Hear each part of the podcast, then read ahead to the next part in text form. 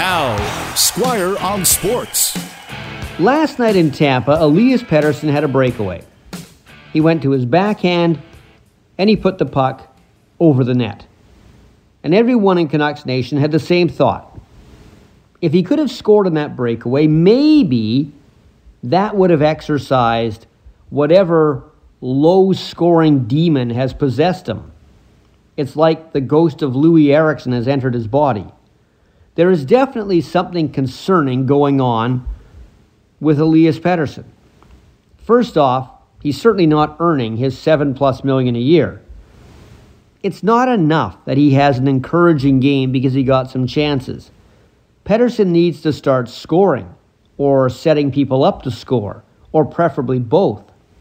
So far this season, both the carrot and stick approach has been tried on Pettersson. Travis Green went with the stick. Tough love, lowering his ice time because he wasn't scoring.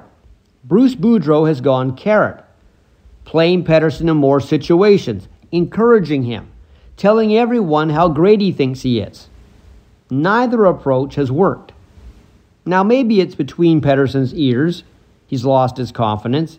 Maybe his wrist, the one he hurt last year, still isn't back to the way it should be. He says it's okay. Basic stats tell you his shooting percentage is way off what it was in his first two seasons. Now, teams certainly defend differently against Pettersson than they did when he first came in the league. No one's giving him time to pick corners from close in. And good players have to go through the sequence of surprising opponents at first, then not surprising anyone. It's like chess. Your move is always getting countered. And like chess, you have to counter the counter. The really good players can keep doing that. But right now, Pettersson is not one of the really good players. He looks as confused as everyone else as to why he can't snap out of this.